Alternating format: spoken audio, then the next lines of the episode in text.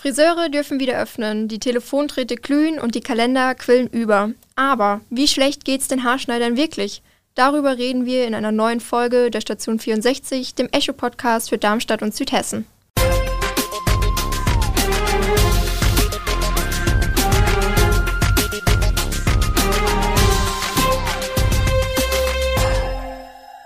Gude aus der Echo-Redaktion. Wir sprechen heute über die Wiedereröffnung der Friseure am 1. März. Und ich freue mich sehr, dass ich mich mit meinem Kollegen Erik Hartmann heute darüber unterhalten kann. Hallo Erik. Hallo Viktoria und äh, erstmal nochmal ganz herzlich willkommen bei uns in der Station 64. Bist ja heute das erste Mal dabei und ich muss schon sagen, also das Intro und die Eröffnung, mein lieber Mann, also man meint gerade, du hättest irgendwie jahrelang Radioerfahrung oder sonst irgendwas. Also fand ich ganz toll. Kompliment dafür. Genau, wir sprechen heute über Friseure. Die öffnen ja bekanntlich wieder am 1. März. Wann warst denn du das letzte Mal beim Friseur? Also bei mir liegt es tatsächlich noch länger zurück. Ich war im Oktober das letzte Mal beim Friseur, aber ich möchte auch wachsen lassen. Deswegen war das jetzt die Schließung der Friseure, hat mich nicht ganz so getroffen. Aber ich sehe, du hast äh, eine astreine Frisur. Wie kommt es dazu? Ja, ich äh, habe eine Freundin, die astrein schneiden kann inzwischen. die hat ja schon seit äh, dem ersten Lockdown äh, Zeit dafür gehabt zu üben und inzwischen klappt das echt ganz gut. Ähm, Trotzdem auch nochmal vielen Dank für das Kompliment von dir. Ähm, genau, ansonsten, ich hatte jetzt echt schon lange keinen Kontakt mehr äh, zu meinem Friseur. Ich weiß gar nicht, wie es dem geht. Ich muss dem vielleicht auch mal schreiben. Ähm, ansonsten bin ich ja alle zwei bis drei Wochen bei ihm. Ne? Oh, das ist aber ordentlich. Die machen ja mit dir dann einen ganz guten Umsatz. Ja. Der hat ja jetzt momentan auch leider gefehlt und das haben wir uns einfach mal zum Anlass genommen und mit einer Friseurin aus Eberstadt geredet und zwar mit der Maya Panvini. Und äh, sie erzählt uns, wie sehr sie sich auf die Wiedereröffnung freut und wie schlecht es aber um ihren Betrieb aktuell steht. Hallo, Frau Panvini. Vielen Dank, dass Sie sich die Zeit genommen haben für die Station 64.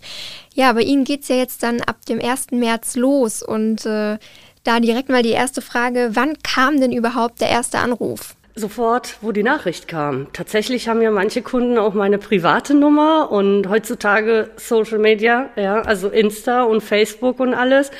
Und ja, es wurde nur gesagt, ab den ersten Dritten dürfen die Friseure öffnen. Auch schon vorher wurden mir Bilder geschickt. Maja, hast du gehört? Und guck mal, ihr dürft öffnen. Und schon sofort bombardiert. Ähm, ich habe mich total gefreut, aber da habe ich gedacht, oh Gott, wie soll ich das jetzt schnell beantworten? Oh mein Gott, wartet mal. ich habe es noch nicht mal gehört. Das war ja noch so vielleicht, ne? Man war ja so ein bisschen am Munkel, ob am 15. oder doch 1. März. Und da war ja schon High Life, sag ich mal, ja. Aber natürlich war mein Grinsen dann genauso groß wie jetzt, dass ich mich gefreut habe, auch endlich und alle halten zu uns und sind ganz, ganz viele uns treu geblieben und haben dann nicht im Keller angeklopft zu den anderen Friseuren, die halt nicht arbeiten dürften eigentlich. Und äh, wie voll ist der Kalender jetzt schon? Der ganze März ist ausgelegt. Also März sind wir wirklich schon ausgebucht. April fängt jetzt schon an. Also ab der zweiten Aprilwoche, da haben wir noch Termine. Wobei ich sagen muss, es kommt immer drauf an. Ja, ein Haarschnitt ist natürlich ja, schneller gemacht wie ein Balayage. Das hält halt länger auf, auch die Farbgeschichten. Ich habe immer wieder Plätzchen frei, wobei auch wieder der Gedanke ist, oder ich muss daran denken, die Regeln. Die Regeln sind ein bisschen anders diesmal. Ähm, mehr Platzabstände. Das heißt mit diesen 10 Quadratmeter Regeln vorerst.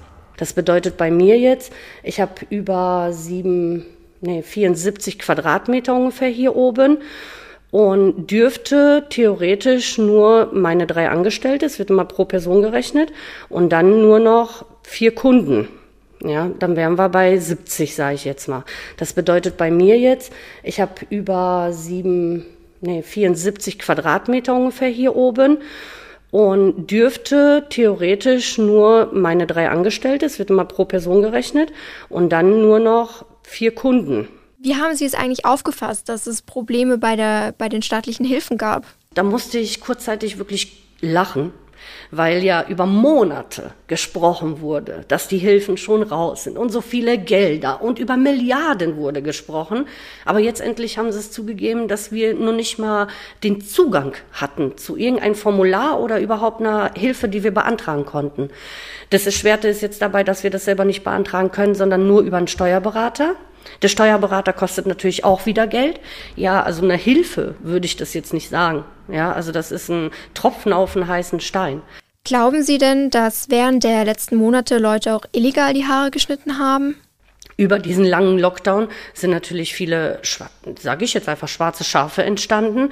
Ist auch mein persönlicher Gedanke, werde ich noch mal so viele Kunden dann noch mal haben? Oder haben diese gemerkt, oh, die schneidet mir das auch für 10 Euro, dann gehe ich dort weiterhin. Davon, ich bin überzeugt, dass wir viele auch dadurch verloren haben und die schwarzen Schafe einfach sich bereichern. Also das ist unverschämt eigentlich, dass sie trotzdem ähm, irgendwo das Ordnungsamt uns immer wieder sagt, wir haben ja natürlich viele Anzeigen gestartet, und, aber die, die sind überfordert. Die sagen auch, die können nicht alles kontrollieren. Und wenn sie es kontrollieren, dann müssen sie sie auf frischer Tat äh, tappen. Das ist unmöglich. Das ist Glücksspiel, ja, also wirklich ein Sechser in Lotto, wenn sie einen gerade jetzt beim Haareschneiden erwischen. Ja, vielen Dank, Frau Panvini, für das Interview. Und Erik, du hast es gerade gehört, die schwarzen Schafe zu erwischen ist wie ein Sechser im Lotto. Wie siehst du das Thema Schwarzarbeit? Ja, ich kann es mir schon sehr gut vorstellen, ähm, dass es da in letzter Zeit zu viel Schwarzarbeit kam. Aber da muss man natürlich auch sagen, also da hast du ja ein grottenschlechtes Gefühl dabei, wenn du da sitzt. Ja, also zugezogene Gardinen, heruntergelassene Rollläden, äh, das ist ja eigentlich Wahnsinn, dass du dann da die Haare geschnitten bekommst. Zum einen auch, weil die Abstände ja gar nicht stimmen. Ja, ich weiß gar nicht, ob die dann auch Masken getragen haben, ob die sich vielleicht irgendwie geschützt haben. Und zum anderen ganz klar, weil man sich dann auch einfach auch strafbar macht. Ja. Stell dir vor, du sitzt auf dem äh, Stuhl ja, beim Friseur und da klopfen zwei Polizisten unten an. Ja. Also ist für mich äh, ein absolutes No-Go ähm, und ist hoffentlich an der einen oder anderen Stelle auch bestraft worden. Ja, da hast du recht. Aber man muss auch dazu sagen, dass ganz viele Kunden von Frau Panvini ihr getreu bleiben und sich nicht haben die Haare schneiden lassen von jemand anderem und ihr auch Hilfe angeboten haben, sei das finanziell oder in sämtlichen Formen, wie Unterstützung eben aussehen kann. Und darüber ist sie auch wirklich sehr, sehr froh. Das finde ich auch absolut äh, bemerkenswert, was du da jetzt auch nochmal angesprochen hast. Und auf der anderen Seite denke ich auch, man sucht sich ja auch immer einen äh, Friseur aus, von dem man überzeugt ist, zu dem man gerne geht. Ja? Und wenn der auch dann wieder offen hat und man zufrieden ist, gehst du automatisch wieder hin. Es ist eine ganz normale und einfache Kiste. Und du siehst ja, ne, Kundschaft, Stammkundschaft, Hilfsbereitschaft ist ja alles da ich hoffe zumindest auch im Fall von Frau Panvini und ganz vielen anderen Friseuren hat es zumindest ein bisschen äh, seit Mitte Dezember geholfen. Ich habe dann an der Stelle jetzt auch, ähm, um mal noch so einen allgemeinen Überblick äh, äh, darzustellen, ein paar Zahlen mitgebracht. Weißt du eigentlich oder schätz mal, wie viele Friseurbetriebe gibt es in Hessen? Was denkst du? Oh, das ist aber eine schwierige Frage. Aber Vielleicht so 10.000? So schlecht bist du nicht. In äh, Hessen gibt es äh, insgesamt 6.000 Friseurbetriebe mit 17.000 Mitarbeiterinnen und Mitarbeitern. Das heißt, waren schon, schon einige betroffen jetzt äh, äh, von den Schließungen. Im Übrigen sind das circa so viele wie Opel hat in Rüsselsheim. Also dort arbeiten 19.500 Menschen. Das nur mal zur Einordnung. Bundesweit sind dann noch, das sei auch erwähnt, 240.000 äh, Menschen im Friseurhandwerk beschäftigt und der Jahresumsatz liegt bei 7,5 Milliarden Euro. Da denkt man erstmal Milliarden, oh, schon viel. Übrigens in 80.000 Salons. Die Branche zählt allerdings ähm, in den zulassungspflichtigen Handwerksberufen zu den umsatzschwächsten. Habe ich mal welche rausgesucht, die wir alle kennen. Zum Beispiel Bäckereien äh, standen 2019 bei einem Jahresumsatz von 15,22 Milliarden Euro und im Fleischerhandwerk wurden 17,45 Milliarden Euro umgesetzt. So, genug der Zahlen. Ähm, wir haben uns nämlich mit dem Vorstandsvorsitzenden des Landesinnungsverbands Friseurhandwerk Hessen, Kai-Uwe Liebau, der hier auch aus Darmstadt kommt, unterhalten. Und zwar über die allgemeine Lage der Friseurbranche und auch den Druck, den Sie auf die Politik ausgeübt haben für die Wiedereröffnung. Hallo Herr Liebau, erstmal vielen Dank, dass Sie sich Zeit für uns genommen haben. Ich habe dann gleich mal eine Frage. Es geht natürlich jetzt wieder los. Am Montag, 1. März, also dürfen die Friseure wieder öffnen. Beschreiben Sie mal so ein bisschen, wie groß ist denn äh, gerade die allgemeine Erleichterung so in der Branche? Also die allgemeine Erleichterung, die war natürlich an dem Mittwochabend schon zu spüren. Auf puncto WhatsApp, Facebook unter den Kollegen, natürlich als Frau Merkel das in ihrer Pressekonferenz verkündete, dass wir zum ersten Dritten wieder öffnen dürfen. Und also das Telefon vibrierte in einer Tour und die Nachrichten flossen bei mir als Landesinnungsmeister nur so ein und habe natürlich auch viel beantworten müssen. Und ja, also es ist eine große Erleichterung, aber natürlich auch mit Auflagen, mit Bereichen, die wir neu gestalten müssen im Friseursalon. Und da liegt jetzt unser Hauptaugenmerk darauf, das umzusetzen. Und unsere Kunden haben es natürlich auch gemerkt oder gehört, mitbekommen. Und ja, an dem Donnerstag stand das Telefon bei mir nicht mehr still und bei meinen ganzen anderen Kollegen auch nicht. Ich habe dann jetzt noch mal eine Frage mit Blickrichtung Ihres Verbands. Jetzt gehen wir mal ein bisschen zurück. Wie hat denn eigentlich der Verband in der Politik auf die Wiedereröffnung gedrängt? Also welche Maßnahmen haben Sie ergriffen, dass Sie jetzt auch am 1. März wieder öffnen dürfen?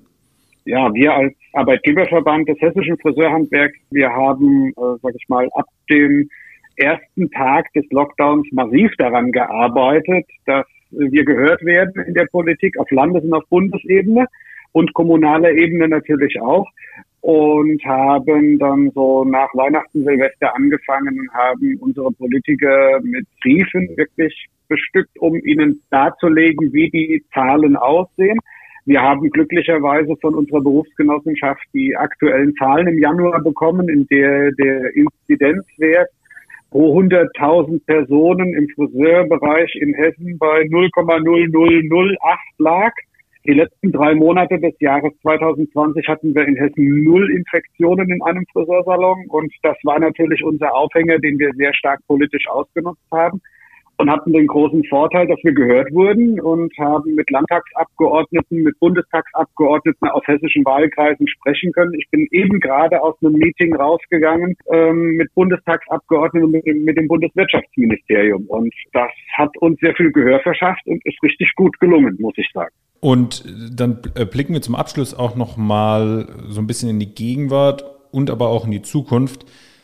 Der Restart, nenne ich ihn jetzt mal, der Friseure ist ja das eine. Aber wie schlecht geht es in der Branche trotzdem? Sie haben es eben schon ein bisschen angesprochen, aber vermuten Sie auch, dass einige Friseure trotzdem schließen müssen? Wie schaut es da aus?